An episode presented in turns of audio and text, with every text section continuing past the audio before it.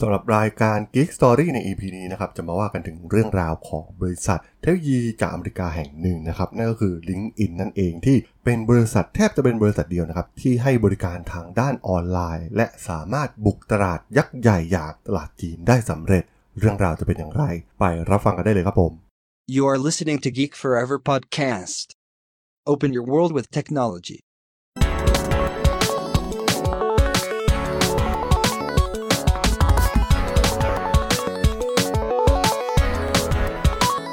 This is Geek Story.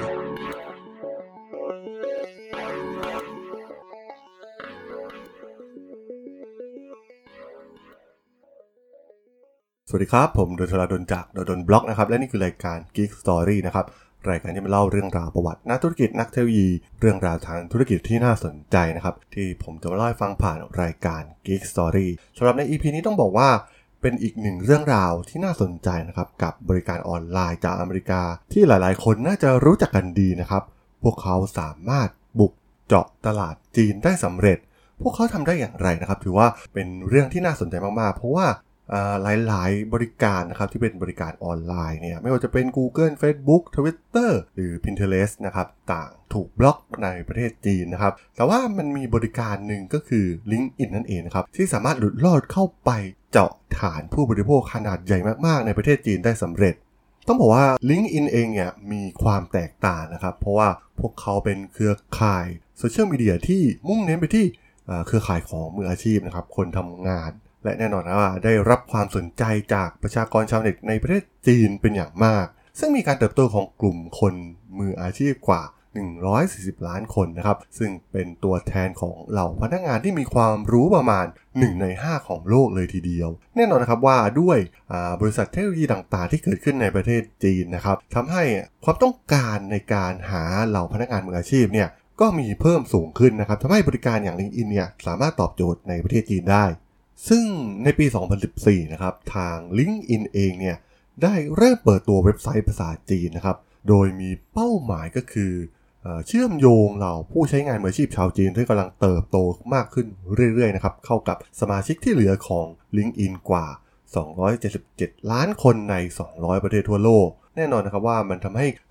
เหล่าพนักงาน หัวกะทิเหล่าพนักงานที่มีความสามารถในประเทศจีนเนี่ยสามารถที่จะเชื่อมต่อกับ บริษัทต่างๆ ทั่วโลกได้นะครับ แน่นอนว่าตอนนี้เนี่ยต้องบอกว่าจีนเนี่ยพัฒนาไปมาก แล้วก็ผู้คนภายในประเทศเนี่ยก็พัฒนาสเกลด้านต่างๆนะครับโดยเฉพาะเรื่องเทคโนโลยีเนี่ยเป็นที่ต้องการจากบริษัทมากมายทั่วโลกที่สำคัญต้นทุนการดูแลการจ้างพนักงานในประเทศจีนเนี่ยค่อนข้างต่ำกว่า ในฝั่งซิลิคอนวัลเลย์เองหรือในฝั่งยุโรปนะครับทำให้พวกเขาสามารถบริษัทในยุโรปหรือบริษัทในอเมริกาเนี่ยสามารถหาพนักงานที่มีความสามารถสูงนะครับโดยเฉพาะทางด้านไอทีเนี่ยมาร่วมงานได้นะครับซึ่งอาจจะใช้ต้นทุนที่ถูกกว่า การหาพนักงานจากในทวีปยุโรปหรือในอเมริกาเอง ต้องบอกว่า LinkedIn เนี่ยได้ทำสิ่งที่แตกต่างจากบริการอื่น ๆ สิ่งแรกที่พวกเขาให้ความสำคัญก็คือเวอร์ชันภาษาจีนนะครับที่มีเนื้อหาเป็นภาษาท้องถิ่น และมีการตั้งบริษัทเข้าไปลงทุนในประเทศจีน รวมถึงมีการว่าจ้างมืออาชีพอย่าง d i r e c t i o n นะครับผู้ประกอบการทางด้านเทคโนโลยีที่มีประสบการณ์ ที่ได้รับการว่าจ้างเป็นผู้นำลิงก์อินในสาขาประเทศจีน ซึ่งเฉินเองเนี่ยมีอิสระในการ ปรับแต่งเว็บไซต์นะครับ ซึ่งสมาชิก LinkedIn ในประเทศจีนเนี่ยสามารถที่จะ Import รายชื่อผู้ติดต่อจากหวยโปนะครับ และเชื่อมโยงบัญชีของพวกเขาไปยัง WeChat เพื่อทำการแบ่งปันเนื้อหาข้ามเครือข่ายได้ ต้องบอกว่านี่คือจุดสำคัญมาก ๆ นะครับ ที่แตกต่างจากบริการก่อนหน้า ไม่ว่าจะเป็น Amazon เอง Google หรือว่า Facebook นะครับ ที่พวกเขาเนี่ยมักจะใช้เวอร์ชันเดียวนะครับเวอร์ชันที่เป็นเวอร์ชัน international นะครับอย่างเคสที่น่าสนใจก็ในส่วนของ eBay นะครับที่ ทำการตลาดอย่างมหาศาลนะครับ ตอนบุกเข้าประเทศจีน มีการเข้าเทโอเวอร์กิจการมากมาย และใช้เงินทุนด้านการตลาดเป็นอย่างมากสุดท้ายเนี่ยกลับพ่ายแพ้ให้กับเว็บไซต์น้องใหม่ของแจ็คมาอย่างเถาเป่านะครับ ต้องบอกว่าการใช้วัฒนธรรมแบบฝั่งตะวันตกนะครับที่มีการ ใช้รูปแบบเดียวกันนะครับ อย่าง eBay ก็ใช้ eBay แบบเดียวกับที่อยู่ในอเมริกามาสู่ตลาดจีน เพียงแค่ทำการแปลภาษาเท่านั้น แต่ฟีเจอร์ต่างๆเนี่ยก็ใช้เหมือนที่อเมริกานะครับมันทำให้แจ็คหม่าเองเนี่ยสามารถที่จะปรับปรุงฟีเจอร์ต่างๆนะครับของ Taobao นะครับให้สามารถตอบโจทย์ ผู้ใช้ชาวจีนได้มากกว่าสุดท้ายก็ทำให้เอาชนะ eBay ไปได้ ถือว่าเป็น case study ทางธุรกิจที่น่าสนใจมากๆเรื่องหนึ่งเลยนะครับ แล้วต้องบอกว่าทาง LinkedIn ในประเทศจีนเองเนี่ยก็ใช้เวลาไม่นานนะครับ ใช้เวลาเพียงแค่ไม่ถึง 4 ปี สามารถสร้างรายได้เพิ่มขึ้นถึงกว่า 8 เท่า และจำนวนสมาชิกเพิ่มขึ้นจาก 4 ล้านคนเป็น 41 ล้านคนในประเทศจีน ถือเป็นความสำเร็จครั้งใหญ่ที่ทำให้บริการท้องถิ่นที่เข้ามาแข่งขันในตอนนั้นเนี่ยต้องปิดตัวลงไปทีเดียวนะครับ ซึ่งเป็นเรื่องที่เกิดขึ้นน้อยมากกับบริการออนไลน์ ในประเทศจีน ซึ่งเราเห็นได้ว่าส่วนใหญ่เนี่ยก็สามารถแข่งกับคู่แข่งจากตะวันตกได้นะครับเพราะว่าพวกเขามีการคัสตอมไมให้เข้ากับวัฒนธรรมชาวจีน และยอมรับในเรื่องของกฎหมาย โดยเฉพาะการเซ็นเซอร์จาก The Great Firewall ในประเทศจีนนั่นเองซึ่งต้องบอกว่าแม้ว่า LinkedIn เองเนี่ยจะรอดพ้นเงื้อมือจากสตาร์ทอัพในประเทศจีนที่ทำการลอกเลียนแบบฟีเจอร์ของ LinkedIn เนี่ยเหมือนกับที่ทำในบริการอื่นๆ อย่างเช่นบริการอย่าง Ushi นะครับที่เป็นบริการอีกรายที่ ก่อตั้งขึ้นในเมืองเซี่ยงไฮ้นะครับ ที่พยายามทำตัวเป็น LinkedIn of China แต่พวกเขาก็ไม่ประสบความสำเร็จ ต้องบอกว่ามีหลายปัจจัยนะครับ ที่ LinkedIn เนี่ยสามารถยืนหยัดได้ในประเทศจีน การทำความเข้าใจกับวัฒนธรรมจีน การปรับแต่งบริการสำหรับผู้บริโภคชาวจีน รวมถึงการให้อำนาจแก่ผู้นำในท้องถิ่น เพื่อการตัดสินใจได้อย่างรวดเร็ว ในตลาดที่มีการเปลี่ยนแปลงอย่างรวดเร็ว ซึ่งแตกต่างจากบริการอื่นๆก่อนหน้านี้นะครับที่มักจะใช้นโยบายเดียวกับบริษัทแม่ในอเมริกาเป็นส่วนใหญ่ ซึ่งเหตุผลที่ LinkedIn สามารถประสบความสำเร็จได้ในประเทศจีนเนี่ยสามารถสรุปเป็นหัวข้อใหญ่ ๆ ได้ดังนี้นะครับหนึ่งก็คือการหาหุ้นส่วนจีนในท้องถิ่นนะครับไม่ทำการบุกตะลุยเดียวเพียงอย่างเดียว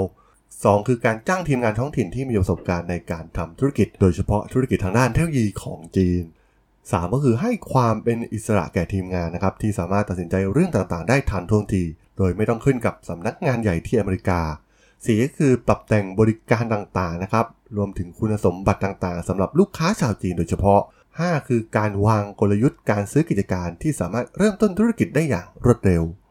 6 ก็คือเรียนรู้ที่จะเจรจากับลูกค้าชาวจีนที่ต้องการ และอย่าคาดหวังว่าจะชนะในทุกๆ ครั้ง 7 ก็คือการตั้งเป้าที่การเติบโตก่อนมองหาผลกำไร 8 คือการพัฒนากลยุทธ์ส่งเสริมการขายที่มีความสร้างสรรค์นะครับ 9 ก็คือเตรียมพร้อมสำหรับการเปลี่ยนแปลงในเรื่องการเมืองอย่างกระดันหันในประเทศจีน และ 10 คือพยายามรักษาวิสัยทัศน์ และมองการแข่งขันในระยะยาวนั่นเอง บอกว่าเป็นหัวข้อที่น่าสนใจนะครับ กับ 10 ข้อที่ LinkedIn เนี่ยสร้างความแตกต่างในตลาดประเทศจีน และสามารถที่จะยืนหยัดต่อสู้ในตลาดจีนมาได้จนถึงจวบจนถึงปัจจุบันนะครับ แล้วก็มีการเติบโตอย่างต่อเนื่อง ก็ต้องถือว่าเป็นเคสตี้ที่น่าสนใจเลยนะครับ ในการบุกตลาดออนไลน์ในประเทศจีนจาก LinkedIn ในพอดแคสต์ EP นี้นะครับ สำหรับเรื่องราวของ LinkedIn กับตลาดจีนใน EP นี้เนี่ยผมก็ต้องขอจบไว้เพียงเท่านี้ก่อนนะครับสำหรับเพื่อนๆที่สนใจเรื่องราว ประวัตินักธุรกิจนักเทคโนโลยีรวมถึงเรื่องราวทางธุรกิจที่น่าสนใจที่ผมจะมาเล่าให้ฟังผ่านรายการ Geek Story เนี่ยก็สามารถติดตามกันได้นะครับทางช่อง Geek Forever Podcast ตอนนี้ก็มีอยู่ในแพลตฟอร์มหลักทั้ง Podbean Apple Podcast Google Podcast Spotify แล้วก็ YouTube นะครับ แล้วก็จะมีการโหลดลงแพลตฟอร์ม Blockdit ในทุกๆตอนอยู่แล้วด้วยนะครับถ้าไงก็ฝากกด Follow ฝากกด Subscribe กันด้วยนะครับ แล้วก็ยังมีช่องทางหนึ่งในส่วนของ Line แอดที่แอดธราดลนะครับ t h a r a d h o l สามารถแอดเข้ามาพูดคุยกันได้นะครับ ผมก็จะส่งสาระดีๆพอดแคสต์ดีๆให้ท่านเป็นประจำอยู่แล้วด้วยนะครับถ้าไงก็ฝากติดตามทางช่องทางต่างๆกันด้วยนะครับ สำหรับใน EP นี้เนี่ยผมก็ต้องขอลากันไปก่อนนะครับ เจอกันใหม่ใน EP หน้านะครับผม สวัสดีครับ